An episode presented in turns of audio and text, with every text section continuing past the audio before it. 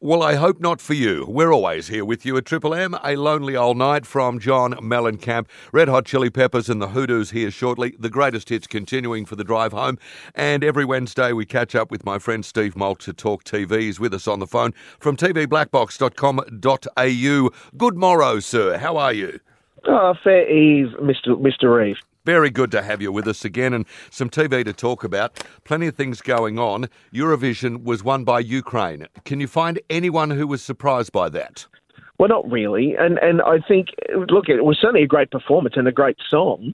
Uh, however, I, I think there was probably, like is in most Eurovision, there's probably three or four countries that could have won. And absolutely, absolutely the tide of support that went Ukraine's way just meant they were going to pick it up. Yeah. So, I mean, congratulations to them. It'll be interesting to see, you know, where and how they host it next year.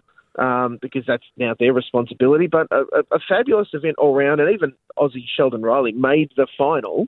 Sadly, came in 15th out of what was it, 25. Mm. Um, but yeah, did us proud, and, and it was a tough it was a tough race. I mean, Yep. did you see Norway's entry? Uh, no, no, that I didn't. I didn't see all of it. What did Norway do?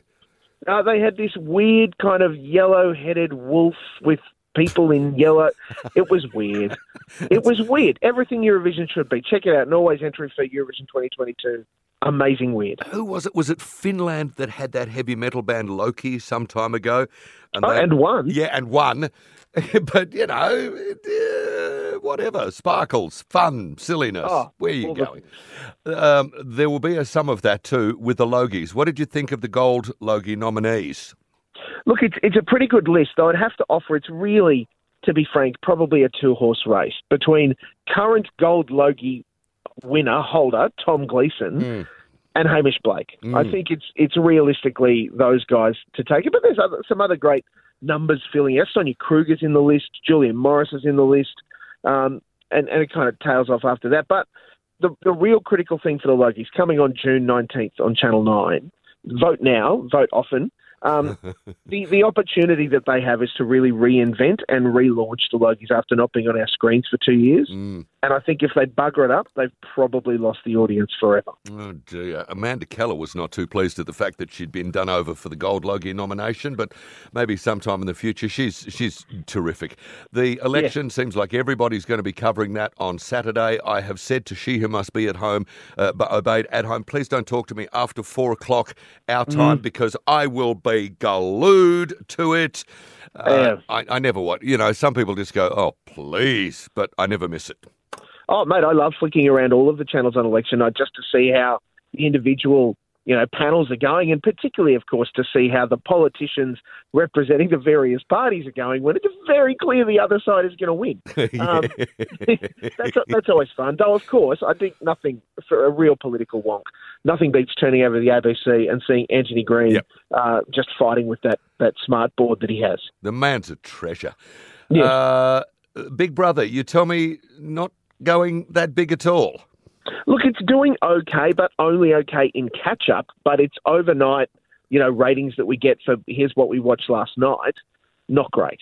Um, so that's, I mean, seven would be buoyed with what we call the total TV, which is seven days later, how many people watch it via, you know, streaming or catch up, that sort of thing. Mm. Uh, but I mean, the, the tough part is when we talk about what we watched yesterday, today, we actually don't care next week what we watch, what we watched a week ago. True. Yeah, goes very quickly, doesn't it? It's like, oh, been there, done that. Yep, gone. Yeah. Ta-da. Well, so I, I like Monty Python Election Night Special. I love that Mm. skit. Can I just say this is the first time I've ever been on television? No, I'm sorry, there isn't time.